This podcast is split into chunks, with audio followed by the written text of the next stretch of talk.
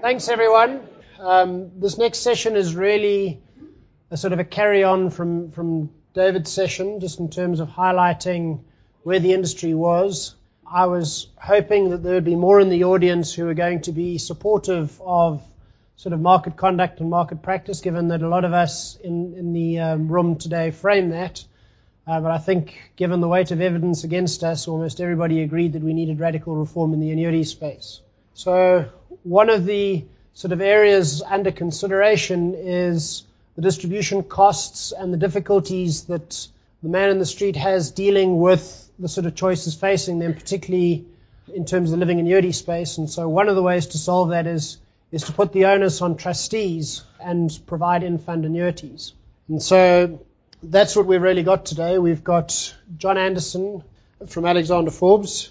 He's um, head of research and product development. Um, should be well known to those of you in the audience. Has been in the industry for quite some time, consulting to a large number of clients as a valuator, a benefits consultant, and as an, an investment consultant and currently responsible for overseeing the research, best practice, and product development that happens within Alexander Forbes.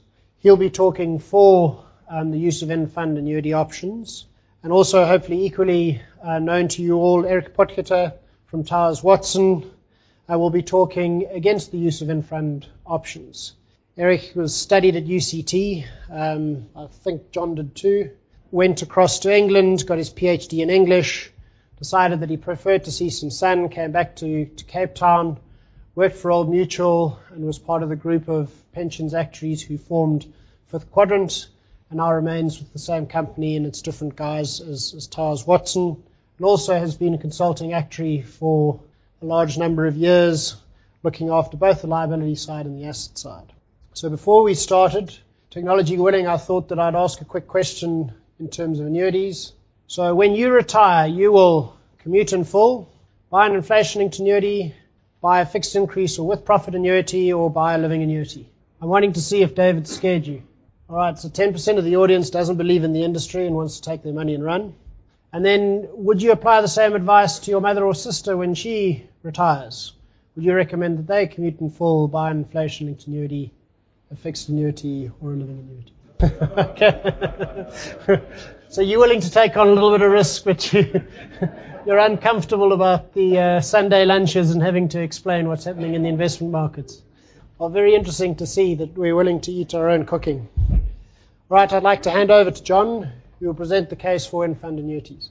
Good afternoon, everybody. Um, as Rowan mentioned, I'll be talking about in-fund living annuities, but I think before we start there, just maybe commenting on some of the things that uh, David presented in the earlier session.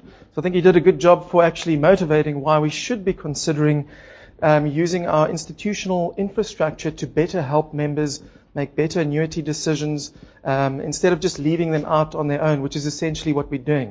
So if anything, you know, after you know Erich's presentation, if we can come to, I think the big uh, insight that I'd like to share is the principle of you know, better using our institutional infrastructure in whatever way.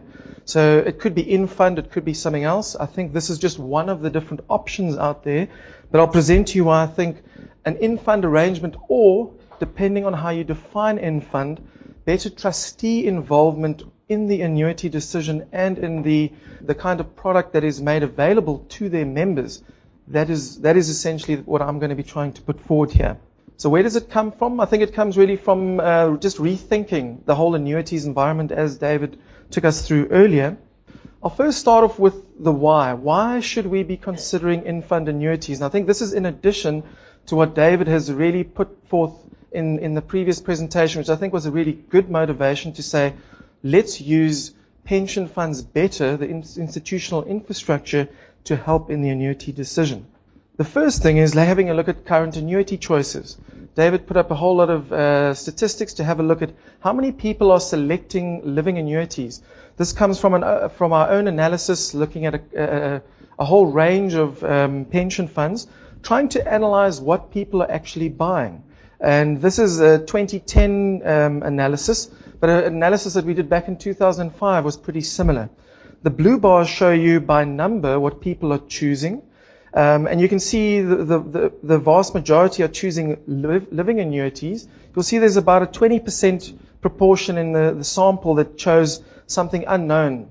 Uh, and it was just a matter of, you know, going through the data and trying to have a look at, you know, what annuities they're purchasing. And we subsequently found that the majority were really living annuities, not life annuities. Also, by benefit size, you can see a large, large proportion, the majority going to living annuities and people not buying sufficient life annuities. So my question to you is, do you think that people are making the right annuity choices? Is there sufficient uh, cognizance of longevity? Um, shouldn't the stats be a little bit more mixed, a bit more balanced, so they're not skewed? And I would argue that they are skewed. And, uh, and I think some of the reasons are um, a, a big issue is people don't have sufficient savings at retirement. That's a big, big issue. So I think in some of the earlier questions, I think the number one reason is people simply don't have a choice. They need the higher drawdown rate. Living annuities is the only way to help them sustain that and then worry about the problem a little bit later. Also, there's a structural issue in the industry, um, and that's my second big reason, in that the, the way that remuneration works in the industry favors more the living annuities rather than life annuities. I think those are the two big issues that need to be addressed. We can't just have a look at annuities in isolation. We need to try and help people save more. That's going to be the big one. If you address that, we think that together with some of the other things that I'll present, then you can actually improve annuitization. By allowing in fund or institutional infrastructure alone isn't going to solve the problem. You have to first start with saving more, preserving more, and then you need to relook at the whole industry in terms of how information is presented, remuneration structure, etc. And in fund is only one of those options. So by no means am I trying to say this is a silver bullet. It's just one of the one of the options there. The other thing is that this ignores how much people actually commute and take in cash. This is the after commutation amounts. Can you take a guess how many, based on our analysis, if we have a look at uh, roughly about a million members, what is the percentage commutation amount? 10%, 20? It's over 40%. And that takes into account provident funds where people can take the full amount in cash. So even before this, there's a high proportion of cash being taken, not even invested in annuity type uh, solutions, but rather physically taken in cash. How optimal is that? Here's another example. So the majority are taking living annuities. And when they're taking living annuities, we're starting to see a trend of an increase in drawdown rates. This is an analysis that goes back to 2007. Admittedly, it's not the full ASISA database, and I think hopefully over time the ASISA database will give you better information than this. But in the absence, this is about 7,000 living annuitants that we analyzed, and you can actually see going from 2007 to 2011 the average drawdown rate by number this is not weighted by amount. The ASISA stats, a lot of it is weighted by amount. This is by number, has increased, especially post the financial crisis. And we'd expect the trend to continue if you take um, Clem's um, favorite scenario of really low, no growth going forward. People are going to have to, um, you know, we'll, we'll expect increasing drawdown rates. And it's not happening just at the older ages when people are running out of money. Potentially, it's already starting at even some of the younger ages when people are increasing their, their drawdown rates. And I think this particular issue is not just, you know, prevalent in South Africa, this whole annuity puzzle. Uh, we found a lot of people internationally don't annuitize. And I'll get to some of the behavioral finance issues behind that that also needs to be addressed in conjunction with how do we structure an in-fund annuity using some of those techniques. But let's get to some of the other reasons why we should be looking at in-fund solutions. Costs matter more than ever, and I think that the point was made very well by David in his earlier presentation as well as by Clem, that going forward, value for money is going to be very, very important.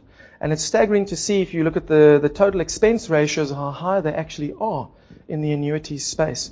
This is a graph that just has a look at the real returns over the last 10 years in South Africa phenomenal real returns, almost 10% in equities, even bonds, and that's nominal bonds gave you about 6% real. Even cash gave you good uh, real returns. Property, who would have known, giving you, and this is listed, so it doesn't include the whole, the whole property market, but it's listed uh, property giving you a real 20%. Even inflation-linked bonds, we know that has given you in excess of 6% uh, real offshore uh, over the last 10 years giving you negative, but looking forward, positive. I think the big um, message here from, from me is have a look at the purple bars. Those are the, at least from our perspective, our house view, looking at real returns over the next 10 years. They're all significantly lower than the last 10 years.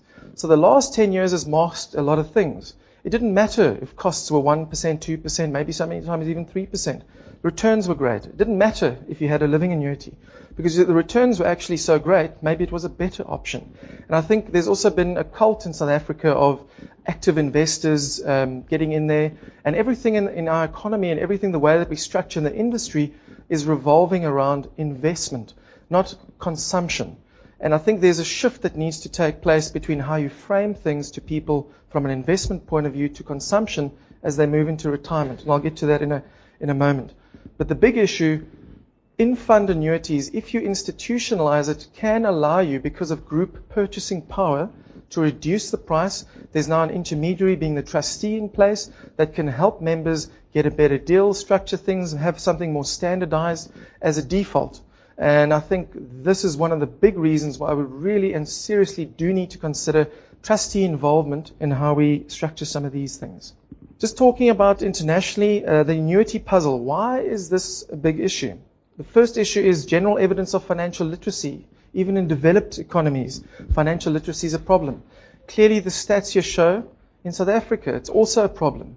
Who better than to help members improve financial literacy than the trustees who know them, that have a better relationship, or even the employer, getting the employer more involved with these kinds of things. So when, when I define an in-fund annuity, it's more in-fund annuity plus the education that you give to the members to help improve financial literacy. Framing is also a very important issue.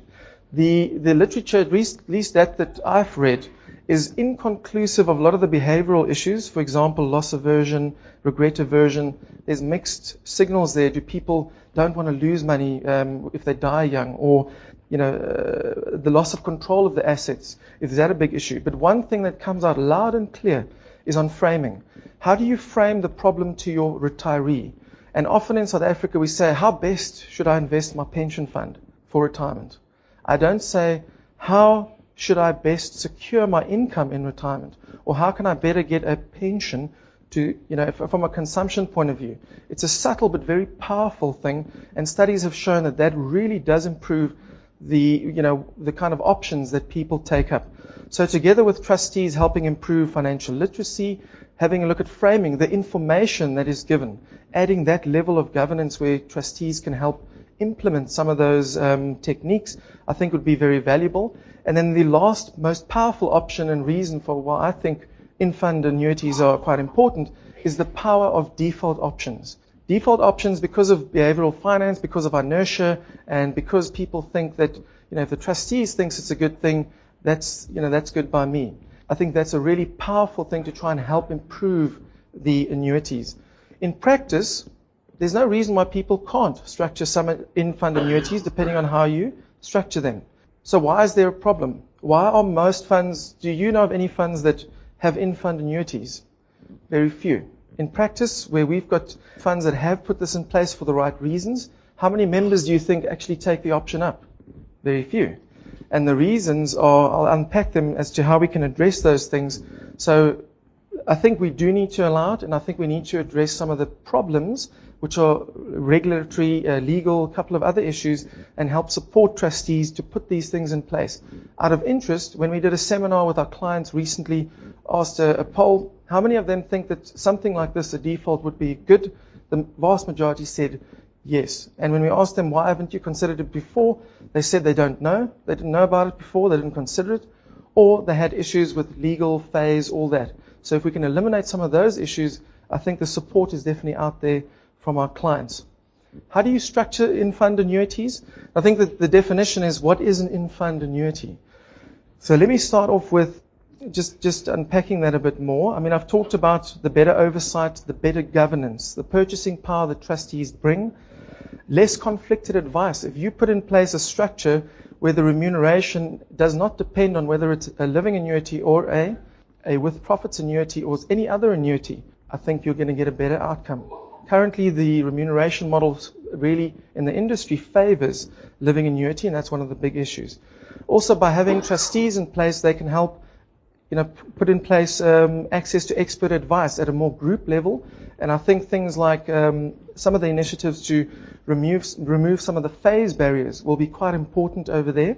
Uh, because that's one of the biggest hurdles that trustees face is if we're going to do some of these things and put this advice in place, are we at risk as a trustee from FAIS? So if we specifically address that issue from a trustee point of view, I think we can make a lot of headway here. Also, in putting these things in place, you can have a better tailored investment strategy suitable to your members, not, in, not, not lots of choice. Have a limited choice menu, applying some of the techniques that we've learned in the pre-retirement phase to the post-retirement phase. And also, if you have an in fund, one of the most powerful things is the assets can switch between the pre and the post retirement phases quite seamlessly. I think that's a very powerful thing as well, not exposing people to timing risk at particular points in time. The other issues why I think it's quite a good, good thing to put these things in place is just the social compact between your fellow employees, retirees, and trustees. The trust factor that's, that's there and the additional level of governance that's put in place to try and help address those issues. From a financial point of view, you know, we may see higher preservation rates. That remains to be seen, lower leakage. Um, but we, we would also argue that you'd see appropriate risk-adjusted returns depending on your membership profile, where trustees know what the members are and address some of the behavioral issues. And a big one is to try and lower the costs. Given this future return, where we're going to expect low real returns going forward, costs do matter. So how do you do these things? The one option is to have a trustee managed with profits annuity policy, where you literally have everybody pooled in the fund, the fund pays the pensions, and the defined benefit risk remains in the fund. I would argue that there's probably little appetite, maybe you agree that that's a solution for us in South Africa. A lot of funds have moved from DB to DC, specifically wanting to outsource that defined benefit risk. And employers, I don't think, will have the capacity to deal with that risk. So unless we can actually address that um, in some form or other, I don't think, from an in-fund point of view, such pooled arrangements, except for maybe some of the largest funds, will be appropriate. However, the other one, and I've just, that's why we, we need to decide what does in-fund mean. If an in-fund means simply that the trustees are facilitating the purchase of an annuity and obtaining it at group rates, in my view, that's also an in-fund. The reason is the trustees have a, a, governance level in place, just like any other service provider. They go and do rebrokes. They have a look at all the factors, the security, solvency, etc., etc., and they then structure something um, and integrated with their administration system to put in place something like this. I think this can actually work.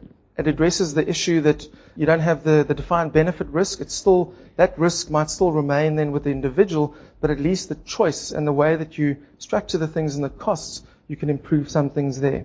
You can introduce simplicity, and I don't think it will introduce significantly more administration um, within the within the pension fund environment. The other, the other way of doing it is living in fund living annuities. And I think there's no reason why retirement funds can't do this. You've got the accumulation phase, it's a DC account, contributions go in. All you now need to do is let contributions go out. It's quite simple. There's one has a plus, the one has a negative. So it's quite simple. I, I don't think this is, has that much complexity to it. And I think this is an area that funds can address a lot of issues. In any event, most people take living annuities.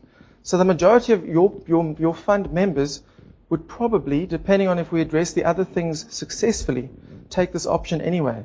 So how better to try and reduce the cost for them and introduce better decision making on the limits, the drawdown rates, the communication, etc., by having an in-fund option that's administered inside the fund. You can even have it in umbrella funds, and it has some form of governance structure overall. It'll improve the, the monitoring, reporting, and you can also introduce education initiatives as part of this as well, on a more focused basis, looking at each particular individual. So some of the governance issues, these are some of the issues that trustees face today if they want to put these things in place. Got to look at the Income Tax Act, accounting requirements. There's concerns about Section 37C, what happens when people need to die, the lengthy process if a living annuitant had to die. There's there's ASISA standards, and I think that's those are good standards to try and help structure in fund living annuities. But one of the biggest issues that trustees face is if I put these things in place, don't I risk FAIS complications? And that's one of the biggest issues that we need to address um, to try and help trustees really and honestly consider these particular um, these particular arrangements. We try to have a look at the international to see if there's anything that can help us and guide us. David, maybe you know a little bit better, but when we looked, there wasn't a lot that could help us in structuring specifically in fund uh, solutions other than what I've set out um, previously. Internationally, the, the focus is really on managing risks. There's a, there's a big trend towards buyouts, uh, partial buyouts, buy-ins, where there's a matching investment strategy, synthetic buy-ins, where there's a lot of swap contracts, etc. So in-fund living annuities are not common though, but I think that's more because of the way that other countries are structured. They still have drawdown accounts and they still have mechanisms of getting quotes on a more centralized basis. I think all we're trying to say here is for South Africa, use the existing infrastructure that you've got in terms of pension funds, which works really well, and try and build some things in um, to utilize that. So the challenges that we need to face before we get to, to, to Erich's is for in-fund living annuities, it's the provision of advice. I mean, my view is you can't let you can't allow a default option without some form of assistance to a member. One of the biggest reasons why, even with funds that have this in place, why members do not take it up. They get a brochure from the fund. The fund says we've, we've done this thing for all our members. The costs are low. It's really structured well. The trustees oversee it, yet members don't take it up. The biggest reason is at the bottom they say, we cannot give you financial advice. Please go and seek your financial advisor. So off they go to the financial advisor. The advisor says, no, no, I've got something better for you. There's no incentive for the advisor to actually advise on the in-fund structure. So you have to bring in some form of advisory framework in-fund with an in-fund annuity where there's no there's no problem and conf- conflict between having a living annuity or a with profit or inflation linked annuity. If you do that, then I think you can have a significantly better take up of default in fund living annuities. The other issue is effective education. As I mentioned before, we're not going to improve anything unless we address the behavioral biases in there. And I think funds can also, funds have tried to address the behavioral biases pre-retirement by defaults, life stage, for example, uh, default contribution rates very successfully, nudging people to increase their contribution rates. We can do the same in fund, just for the decumulation phase. And instead of framing it as an investment problem, you frame it as a consumption problem. And then a couple of details that are quite important. If we do this, we need to have valuation exemptions uh, re- reviewed because a big issue for funds is if they do this, they lose their valuation exemption status. And I think that's a big issue. And then the FAIS issue is, is really significant. If we do this, also there needs to be some form of exemption for funds offering these kinds of annuities um, to address the FAIS issues.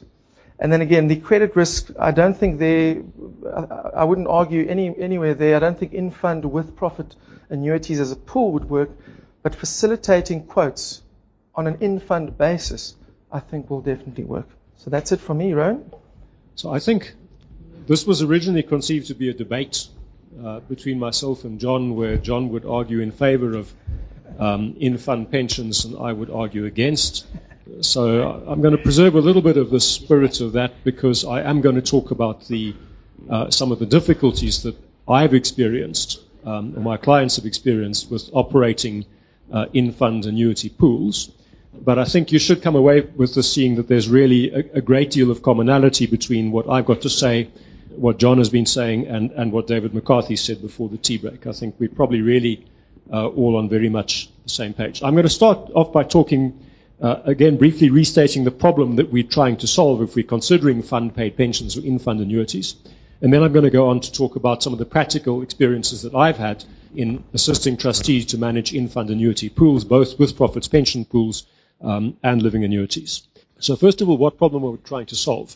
And um, I think you would have picked this up already from the, the earlier uh, presentations and, and the, the votes that I think there's not going to be a great deal of disagreement that, first of all, that the support that is provided by funds for their members during employment, which is uh, often fairly high quality, largely disappears at the point at which members reach retirement. So I think trustees, uh, good though their intentions may be, are not currently providing um, retirees with uh, as as much support as as retirees may have come to expect, um, given uh, the type of communication and the type of support they've been getting while they have been in service members of the funds.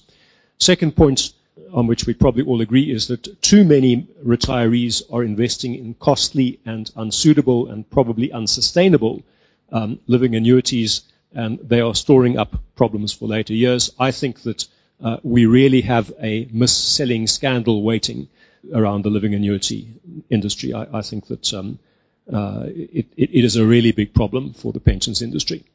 And frankly, what is at the heart of that problem is incentives for advisors. Commission-driven sell- selling um, is, is a big issue.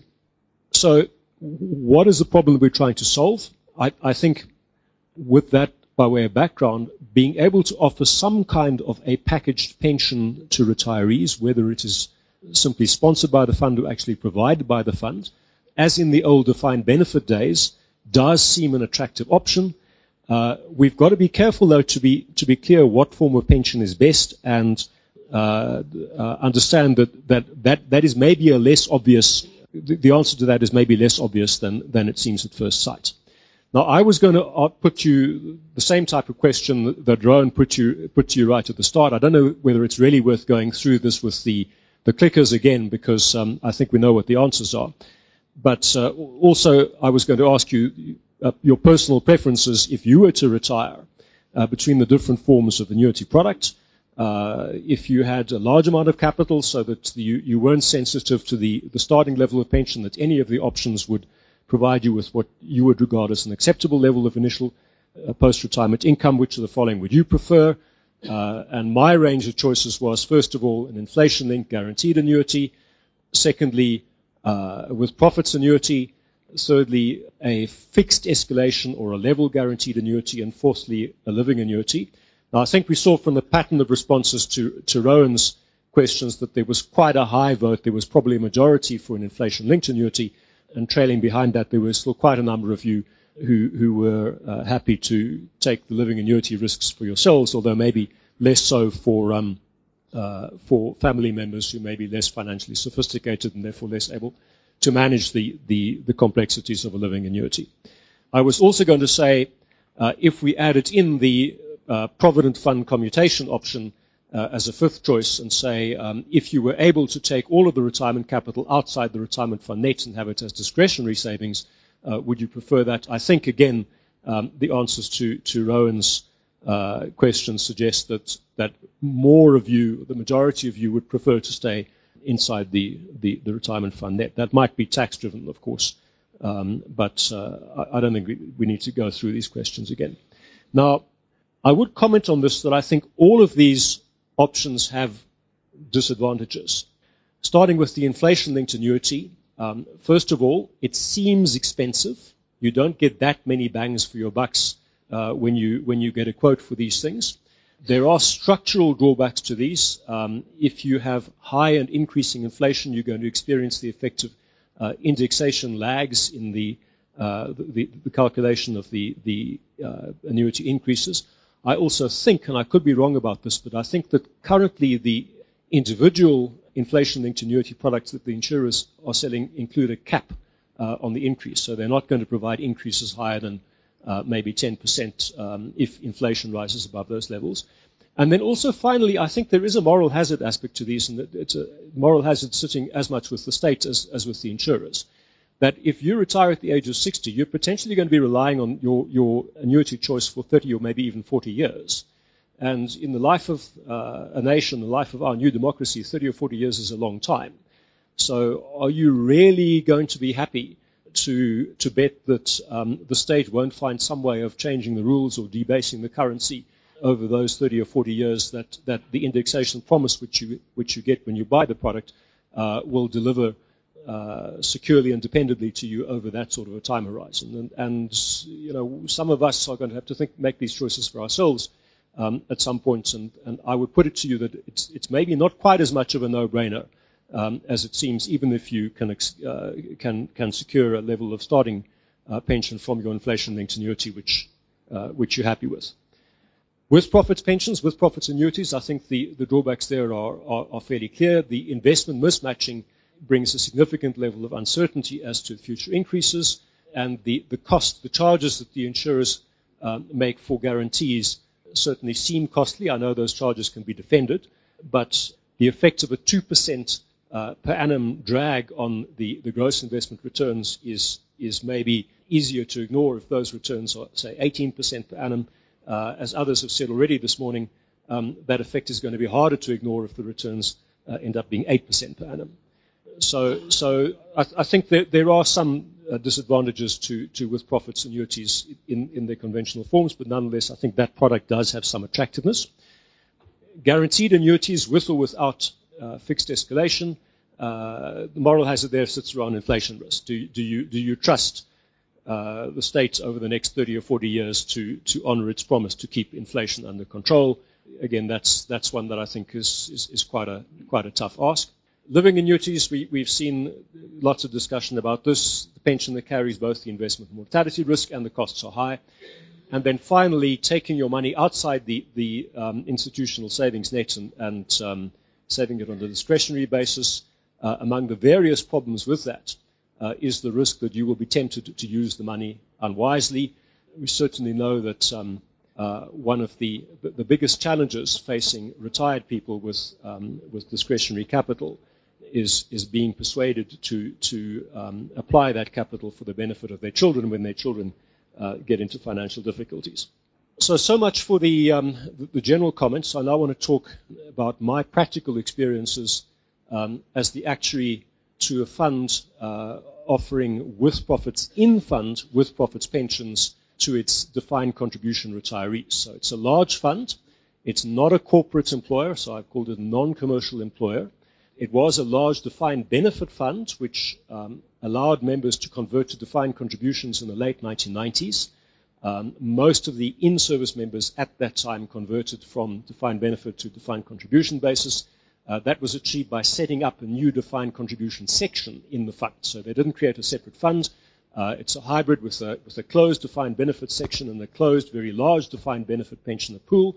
Um, and a defined contribution section. The defined contribution retirees are offered an in-fund with profits pension. It's entirely sitting on the fund's balance sheet. There's no reinsurance of that pension.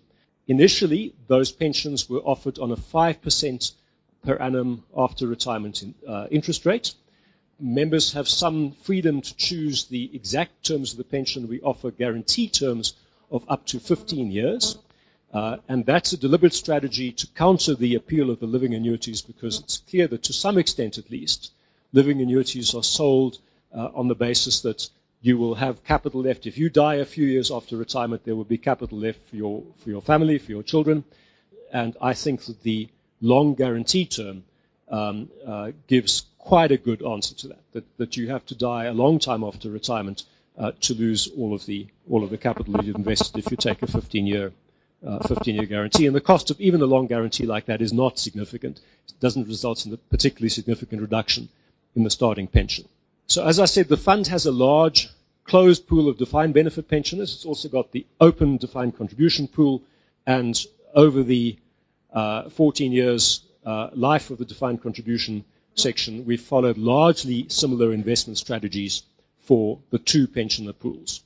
So here I'm looking at the growth of the defined contribution pensioner pool.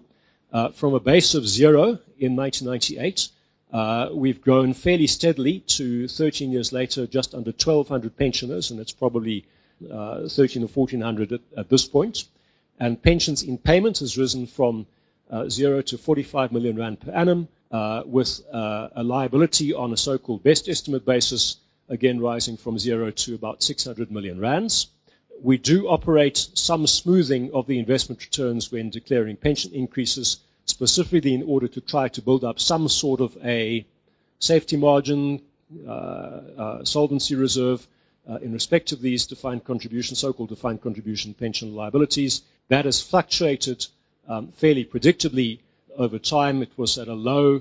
Uh, there was no safety margin, or no, you could, you could even call it surplus in relation to these pensions. I guess there was no safety margin at the trough of the markets in the middle of 2003.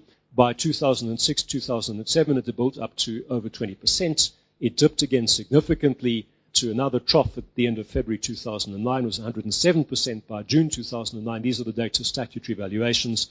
And it was sitting at 115% um, at the last valuation of the fund in the middle of last year.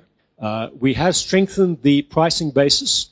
We strengthened the, the post-retirement interest rate from 5% um, to 4.25% at the 2006 valuation. Uh, and we also changed the pricing basis for new retirees equivalently about a year after that.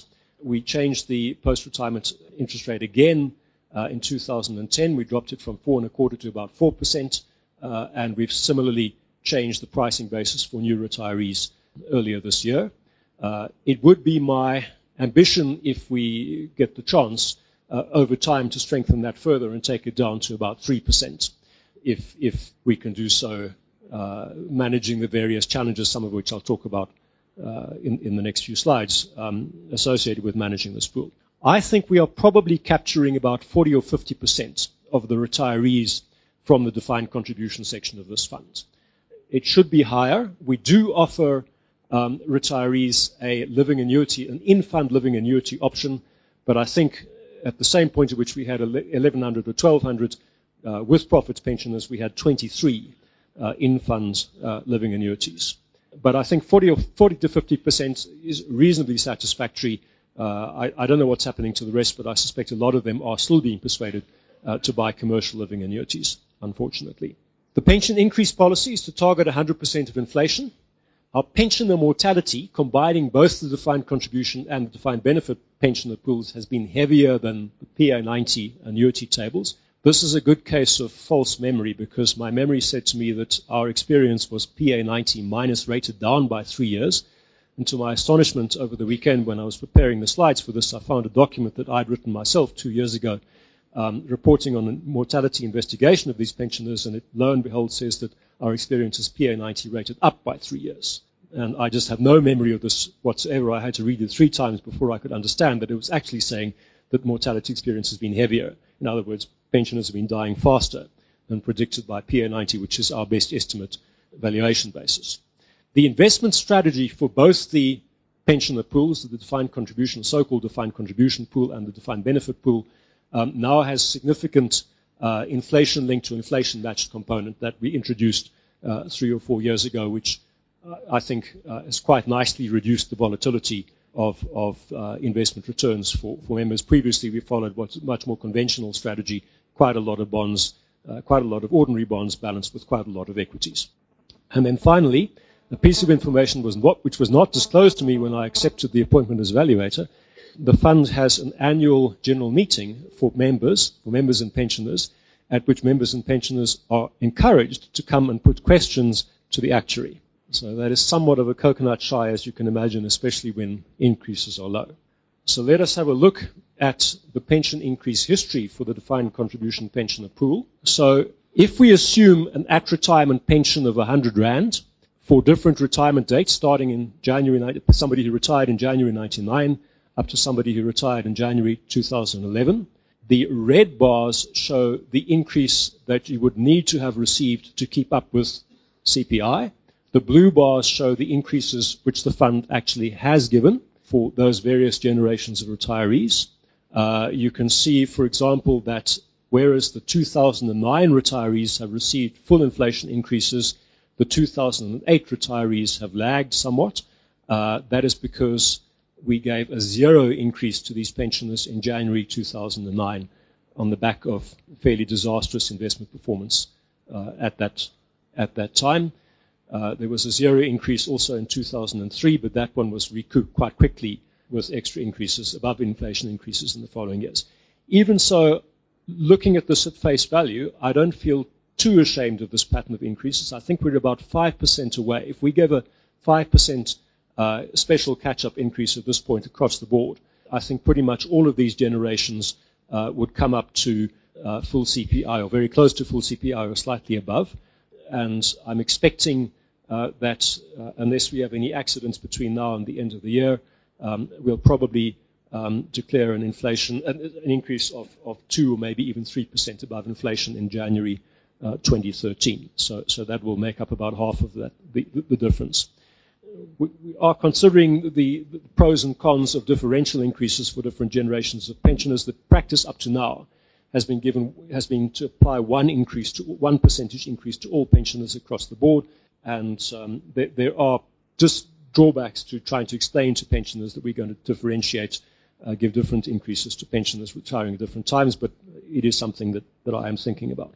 However, we are running a controlled experiment here because we've also got the closed pool of defined benefit pensioners, uh, and the investment strategy for them has been identical. So let's look at the uh, in pensions increase experience for that pool on the same basis. The green bars there show what has happened to defined benefit retirees uh, retiring on the different dates if, the, if they had the same level of starting pension. And you can see, certainly for retirees um, earlier than 2007, the increases that they have received have been substantially greater um, than the increases uh, given to the retirees from the defined contribution pool.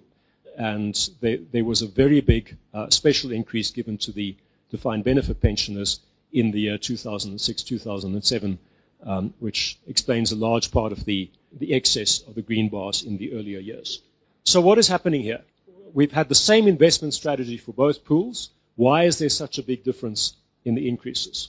And I think there are three factors driving this. The first thing that is in, in reality, the defined benefit pool did start in a stronger financial position. So in 2001, for example, it was 115% funded on the so-called best estimate valuation basis versus 107% for the defined contribution pool.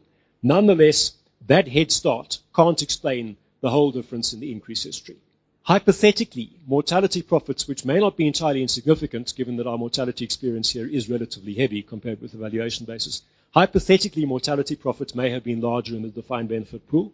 That is untested, and my suspicion is that that could only at best be a very minor factor. So the third factor, and undoubtedly the most significant, is new retiree strain. Now, some of you here, I'm sure, are actuaries working in life offices involved in the management um, of pension or annuity pools, and you'll say that this is very obvious um, and should have been obvious to, to us too, but in reality, we were pretty naive about this. And this has been the big surprise in managing this pool over the last 10 or 12 years. So we've had a pool of pensioners, uh, retirees from the defined contribution section, which has been growing rapidly on a sustained basis from a zero base um, up until well over a thousand, 10 years later. And the effect of that is that whenever we manage to build up any surplus um, via our pension increase smoothing policy, um, that surplus is immediately diluted and significantly diluted um, by the impact of new people coming into the pool. That, in effect, means we've got intergenerational cross subsidies. The, the guys who came in in 1998 or retired in 1998 or 99 um, are, are effectively uh, subsidizing um, later retirees. And the question is um, how, how to mitigate uh, this, this um, new retiree strain.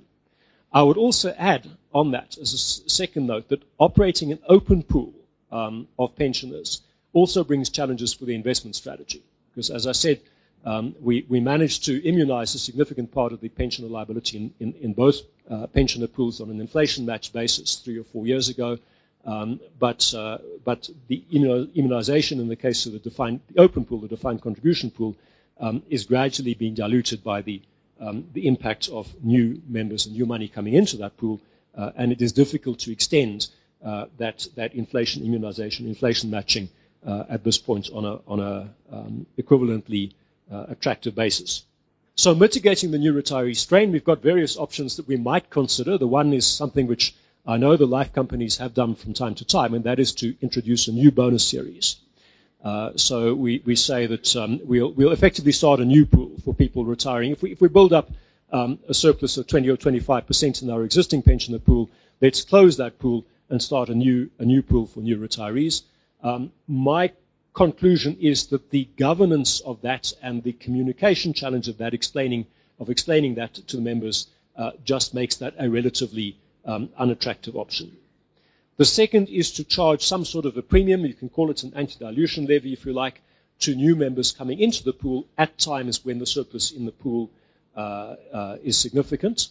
Um, and again, that is something that we, we could consider.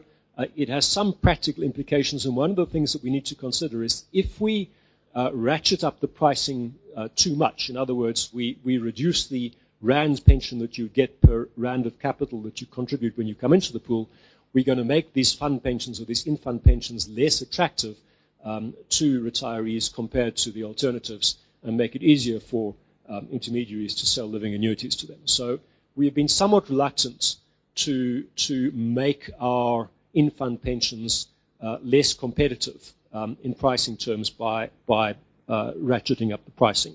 Another thing that we, we maybe should have thought more about um, during the bull market years is simply not to let the surplus or the solvency reserves or the contingency reserves get too big. So maybe we should have um, declared higher pension increases um, in those years and, and, just not left the safety, let, let the safety margin uh, accumulate to the level that it did.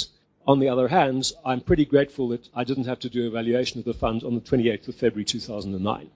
Um, because at that point, uh, I think if we'd declared away more of the surplus than we did by way of pension increases, we might well have found um, that our pension pool was actually in a deficit. Certainly, it's important to change the pricing basis when the reserving basis change. So, so if you strengthen the reserving basis as we have done, uh, you need to strengthen the pricing basis for new entrants at the same time. I have found a degree of reluctance from trustees to agree to doing that, uh, which is their decision more than my decision. Um, so we've had some time lags between the point at which the valuation basis was changed and the point at which I was able to uh, persuade the trustees that we should change the pricing basis. Um, I think it's also important, if you're doing that, to try to keep those steps uh, reasonably small because you don't want to, um, to hike the price of the annuity um, by 15 or 20 percent at, at, one bound if you can avoid it. So you want to keep you, you, you want to follow a policy of small incremental changes uh, rather than uh, big occasional changes if you can. And then I've talked about the issue of competition from other retirement products as, as, as being a factor that, that one needs to think about. Um, you, you, don't want to uh, risk making your in-fund pension uh, too uncompetitive. Now, other than the effect of new retiree strain, which, as I said, uh, has certainly come as, um, uh, as, as, quite a, um, a big challenge to the operation, and, and a, a, challenge which I think for me uh, operated over a surprisingly long period of time. So we're now more than 10 years into the operation of this pool, uh, and we're still facing significant dilution um, of solvency reserves um, uh, because of uh, the impact of new retirees. So it takes quite a long time for the pool to reach maturity. We've got other issues as well. The first point I think is a fairly basic one: is aren't we just running an unlicensed insurance company here? You know, is this something that the trustees, as, as, as amateurs in this field, uh, and even pensions actuaries like myself, as relative amateurs in this field, just should not be considering at all. That also leads to the question of regulatory arbitrage, because there's no requirement for any shareholder here to put up capital um, to, to back these pensions. Uh, that does make um, the, the, the in-fund with profits product uh, pension relatively cheap by comparison with the insurer equivalent. Uh, but one can argue that, that, that, that cheapness disguises extra risks, which the trustees may not understand. And I must say that as valuator to this fund, I do feel very conscious that if anything was to go wrong, and things going wrong is, is by no means an impossibility, that the responsibility is going to fall, the responsibility is going to be placed on my shoulders. The trustees are going to say, look, you could never have expected us to understand all of the technical complexities and risks here. Uh, you need to take responsibility for um, our collective failure to manage these risks uh, in a way that's achieved a happy outcome. And then, of course, the, the next question is um, what does the employer think about all of this? What is the employer covenant in respect to the defined contribution, defined contribution pool of pensioners here? Does the employer understand this covenant, whatever it might be? Uh, does the employer understand the risks? Uh, it is a surprise to me that in the last uh, 10 or 12 years, the employer has asked almost no questions about the operation of this pool. I think in a more commercial context, if you're a corporate employer, um, you're going to find that IAS 19 requirements pose a significant deterrent for the employer to any suggestion of setting up such a, uh, such a pensioner pool. In addition, if I were an employer, I would say, gosh, I'm not sure that I trust the state not to change the rules again in the future as they have done in the past. And pointing to the surplus legislation in 2001. I think that was a case where um, the rules were changed for pension fund uh, sponsoring employers, and I'm not sure that I, as an employer, would ever agree uh, to this thing in, in the future. And then, as the trustees and the evaluator, you know, one has to consider what responsibilities we have to the employer. We certainly have some uh, responsibility to act in good faith and not to um, uh, act in a way that unreasonably increases the risks uh, that the employer might face, or, or for that matter, disguises the risks that the employer might face. I think finally on this, then, the, the, there's a nexus between the um, actuarial management of the pool and the investment management of, of the pool. And maybe to, to understand that nexus, you can start with asking the question what management actions are available to the trustees and the evaluator if the pool were to become significantly underfunded? And I'm not absolutely sure what they are. Um, I think that we can change, we can weaken the pension increase policy if we need to, and weaken the after retirement investment rate, provided we communicate to our pensioners that instead of targeting 100% of inflation increases in future, um, the deteriorated financial position of the pool means that we can only target 50% of in- inflation increases. I do not think that is going to be well received by, by the pensioners. Do we have any option to write up the assets above the current market value, or alternatively, to weaken the um, uh, liability valuation basis without changing the pension increase policy. I'm not sure that we do. I think it would be, would be quite a brave valuator um, who would take either of those steps and still claim that, that the pension increase um, policy or the pension increase expectations uh, that pensioners may have in, in, in the fund is, is unaffected. And I think the investment strategy that you follow probably needs to allow for this. So the less room to maneuver uh, that the actuary and the trustees have in a deficit situation, the greater the focus needs to be on risk management uh, when setting your investment strategy. And that certainly in this case does give me some comfort now that, that we've got a, a fairly significant inflation linked uh, component in the investment mix uh, of this particular fund.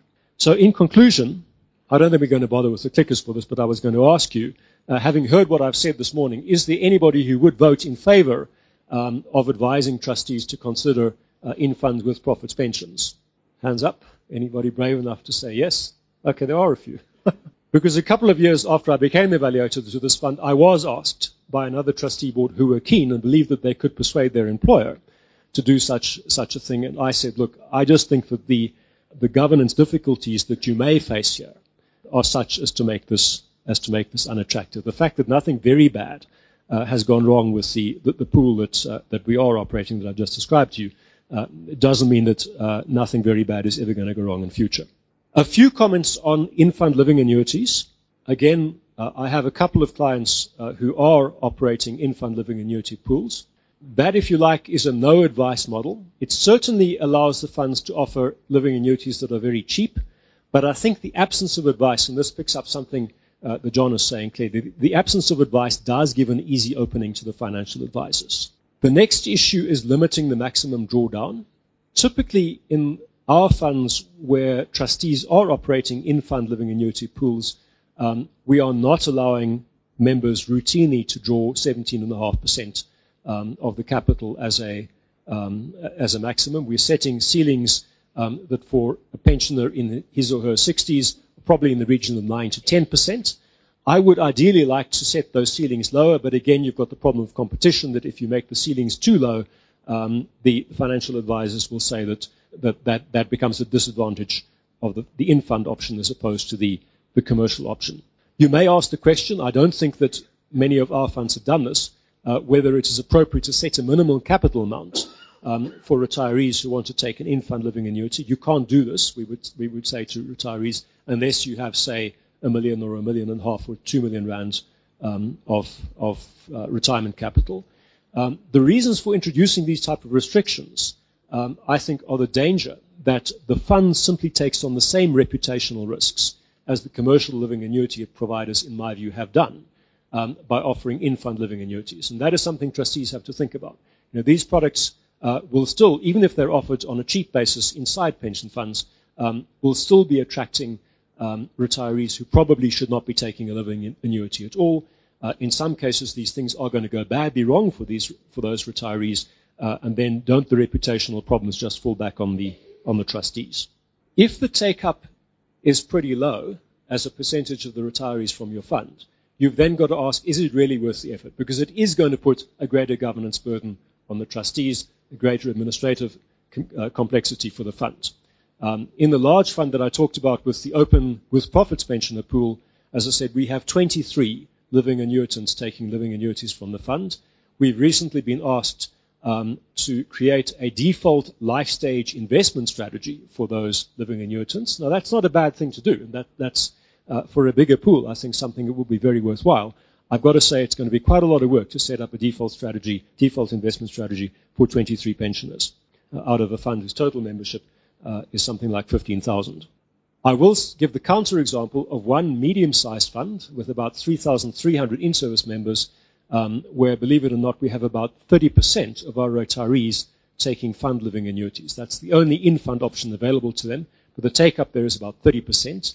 Uh, and after 10 years, we have got about 100 in-fund pensioners. So that pool uh, is building up um, some critical mass uh, over time, but, but it is still relatively small as a percentage of total fund liabilities. And I must say that my guess is that that take-up rate is unusually high. I think that is a fund where the trustees and the fund itself um, have quite a high level of trust um, from, from members of the fund.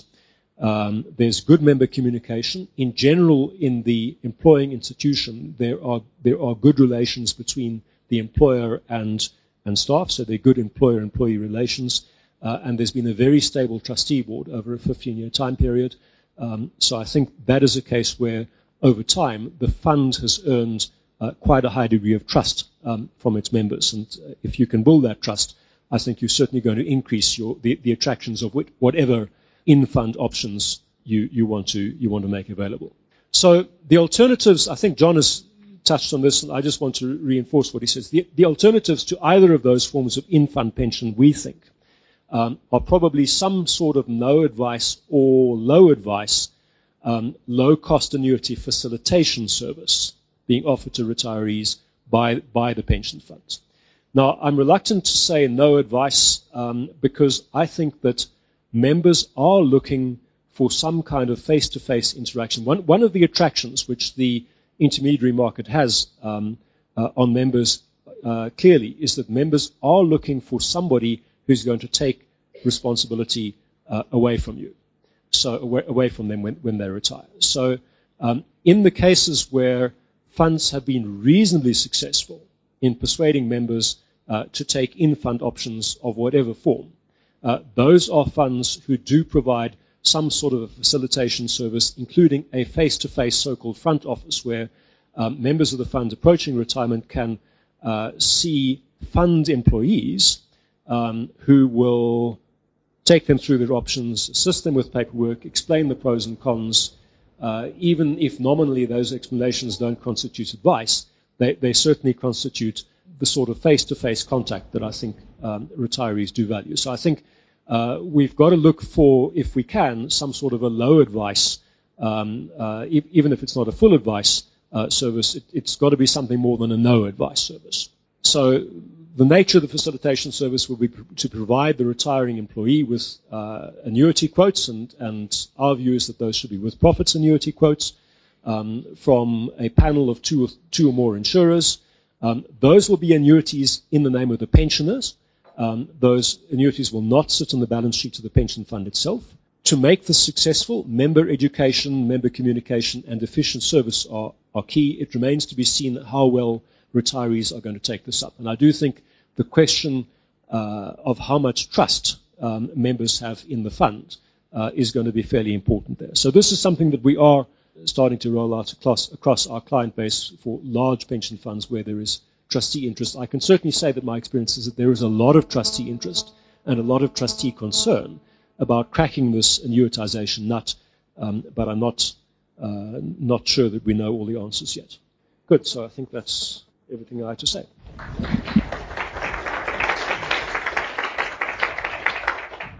Thanks very much. We're close to lunch, but I thought that it was worth firing a couple of questions at the panel. Also, if there are questions for David in terms of his session. Um, I thought that we should finish off the session with questions regarding the sort of policy options that David highlighted. Okay, the first question is is there a, is there a solvency requirement on the in-fund annuity option?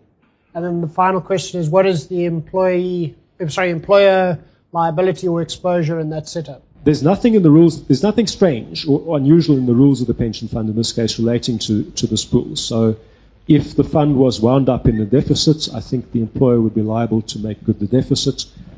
hypothetically, if there was a significant deficit on an ongoing basis, we may be required to address this by asking the employer to pay extra contributions.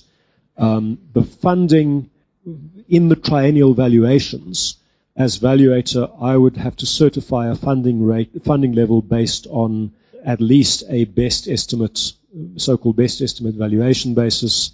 And if there were a deficit, I would have to, we would have to apply our minds as to how to, how to alleviate that deficit. So there, there's nothing in the structure of this fund, I think, that gives the employer any special protection, which is why I must admit, uh, my suspicion is the employer does not really know the risk to which they're exposed. And of course, when this pool was conceived 13 years ago, um, that risk was tiny. The, the assets of this so-called defined contribution pensioner pool are still well under 10% of the total fund balance sheet. Um, so it is still relatively immaterial uh, to the employer, but, but that immateriality is diminishing year by year. Yeah, so you, you're asking, could we, could we have operated with lower surplus or lower, lower smoothing reserves? Fear, I think, is the answer. And, and I think concern, the answer is concern lack. That, yeah. The answer is lack and a function of the markets. Yeah, there's, there's an element of luck, but there is certainly there is certainly a debate and, and some degree of pressure um, to declare higher infl- higher increases. And there's a bit of a tussle in, in practice. Let me say there's a bit of a tussle between between myself as valuator and the trustees every year around the level of the increases. Um, I go in with a low bid. Um, they argue me up. Uh, and I then say with the appearance of reluctance, okay, well, I suppose we can afford a couple of percent more. I don't think this will be unfamiliar to, to, to, to a, a lot of pensions actuaries. So, so, but, but, you know, my, my bias is to be somewhat conservative because I am fearful of the consequences um, of, of, frankly, the consequences of a market crash. Um, yes, I, I think uh, there's two comments I want to make. The first one is, I think Erich, you were arguing uh, the case against in-fund uh, annuities, but I think in the end, if you look at the increases being granted by the fund you had in, as an example, it's a clear case for in-fund annuities because to get increases that's very close to inflation of a post-retirement interest rate of 5%, going down to 4% for the last 10 years, you would have really struggled to get the same outside through any insurance company um, for that kind of level of increases. The governance issue is an issue, and I think that's what makes you afraid. If, if, I heard the discussion, is the effort around that. But I think for a member, it's still a very is is, is if you, from a member's point of view, it's still the cheapest option if you can get that because your costs are much lower. Uh, just just on the question of I think what we talked we talked about living annuities on one hand. Living annuity, what you have is the risk, the investment risk, and the mortality risk in a sense sitting with the with the member, both of them. Then you have the life annuity on the other hand, where you sit with the with the with the risk of the underlying guarantee sitting with either the insurer or with the employer or the fund in a sense, which is the scary thing between the two. Now, from a regulatory point of view, isn't there space for something in the middle? Is a with-profit annuity without the same guarantees that's required currently from our regulation? You can't reduce the annuity. The meaning, the result of that would be much cheaper regulatory or solvency requirements from insurers if they do provide the product because they don't have to set aside the capital. But I think our industry is well developed in the sense of the cash flow matching and the process of investment backing these kind of things that the probability of, I think, in our own environment where with profit annuities were actually underfunded where capital was required is, is, is, uh, is uh, it's been run in a way that that probability is very, very low. And that might make it cheaper even if you buy guaranteed annuities from insurers, because you, you got a much cheaper option there. And through in-fund, in-fund, if you do it through an in-fund option, where the employer doesn't have the risks that he has currently, and that's why they don't want to put it on the table. That's something one can think about and maybe take further. Obviously, there's risks around that, but that's just something from me. Thanks. I could make two quick comments on that. The first is that I did look at a comparison between the increases that we've granted in that fund to the defined contribution pensioner pool and the increases that two leading insurers have granted on the equivalent uh, bonus categories of their with profits pensioner pool. And in the case of one insurer, we were fairly comfortably ahead. In the case of the other insurer, we were somewhat behind. So we were kind of in the middle. I would have actually hoped that given that there's no doubt that the cost structure is lower because there's no capital charge, that we would have done better than both insurers. But as I said, we, we were lagging lagging one of those insurers fairly noticeably over 10 or 12 years. Yeah, I mean, the issue of with profits annuities where the, the pension amount can fall is one of the things we have been looking at, um, but we do have some concerns about them. And in particular, and it's a concern that's shared with all risk sharing arrangements, where the risk is sh- shared between the um, pension fund member or the, the, the pensioner and someone else, whether it's an insurance company or a sponsor. And it's not immediately clear that the ability to reduce pensions in, in, in, in extremis doesn't give the provider other incentives to do bad things, right? And in a competitive market, if, if, if the seller is a, is a board of trustees who have a duty of care to their members and they, you know, degree of paternalism, it's, it's, it's one thing. But if, if it's a commercial market where uh, individual insurance companies are competing for business from different pension funds, the ability to pass on risks like that to, to pensioners is it, it, presents them with some opportunities to do bad things, and it's not immediately clear to us how we regulate those opportunities away. But um, you know, we'd be we're interested in exploring that option, but we we, we are, are cognizant of at least some of the risks associated with it. While Arthur comes up, I'd, I'd just warn Johan that too many pensions actuaries who, who think that it's okay to cover equity risk, which is effectively an an interest rate risk issue. And, you know, we've sort of seen where we think we are in, in the past. I think you could do that when you're beating bonds by 4%. Right, thanks, everybody. I'm one of those actuaries who put his hand up to say the best place for pensioners is in the pension fund. I'm disappointed in John. John, I wanted more, more uh, support for keeping pensioners in the pension fund. I've got experience of outsourced pensioners versus fund in fund pensioners. I'd like to just show you a few observations over the last few years. Thanks. The next slide. Investment returns from insurers credited to pension funds have been a lot less than earned in the funds. The next slide. Have a look at this graph. This is taken from the paper by Dave Strugnell last year, presented at the convention. And what he did is he compared uh, people who'd gone to DC how their retirement pensions compared to people who remained DB. That top graph is investment return earned on the assets in a pension fund. In other words, had the money stayed in a pension fund, the DC retiree would have got the benefit of the top graph. The bottom graph are the investment returns from the insurer. In other words, from a smooth bonus portfolio. And what was very interesting was that big gap at the end. Normally a smooth bonus portfolio should straddle the, the top one. Some things happen in the insurance environment in the last seven or eight years that's resulting in lower investment returns being credited than the underlying portfolio. Now that's the investment returns. Let's look at the increases. Next slide, please. What I've done is I've taken those investment returns and worked out what increases a fund could give versus the increases given by that same insurance company to its bought out with profit pensioners. Thank you. This is an actual example. Since 2000, in other words, the outsourcing took place in the year 2000, and we've gone through the increases up to date. Thank you. Have a look at that. I've taken the fund increases at equal to inflation. They could have afforded a hang of a lot more, as Erich said. The top line is the cumulative increases up to January this year. The bottom line are the increases granted to the outsourced pensioner, the reality. 17% differential. But what's much more important, next slide, thanks, is that during, now the outsourcing took place in 2000, you had your excellent returns, 2004, 5, 6, 30% per year. Not only are the fund increases 17% greater, but in addition, the fund has got 70% undistributed investment earnings within the fund. Those are waiting to be granted.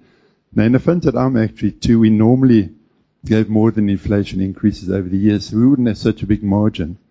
And that's, that does make the point that buying out your pensioners, whether in the name of the fund or with an insurer, does guarantee, based on experience, that your pensioners are a lot worse off than they would be in the fund. And Erich's raised a few points. One of them is a level of trust that the, the members have with the trustees. The other one is that within the fund there are no costs. And then I think, can we pick up the next slide? This is the point that Nick has raised a sec ago. And I'll cover some of this in my talk after lunch on ERM. Solvency 2 SAM is a tsunami just below the horizon. One of the points I do make later is that the insurance companies and if pension funds have to hold reserves, annuity rates are likely to reduce by up to 20%. Now, if pension funds don't have to hold as capital, we won't have that. But insurers are in great danger of giving even smaller increases. So my conclusion is the best place for pension funds is in your own pension, your home pension. And outsourcing is detrimental. Thank you.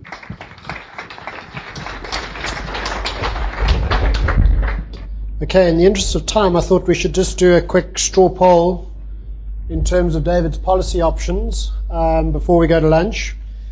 So the first one was should we create strong defaults um, that then drive the sort of low low advice model? So those in favour, lift up your hands, and those against.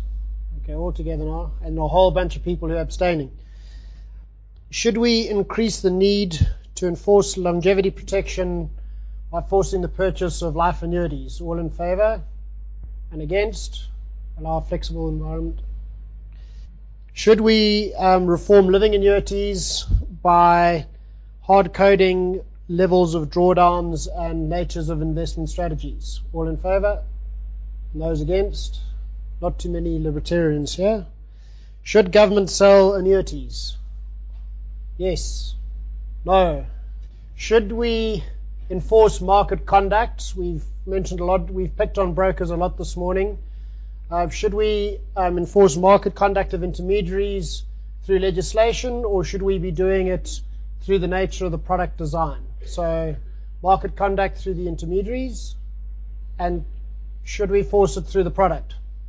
So are we going to change phase in terms of the way people collect commission, charge for commission, or we're we going to or enforce the collection of that remuneration and that advice within the product? So create product standards specific to annuities that you cannot collect commission more than 1.5%.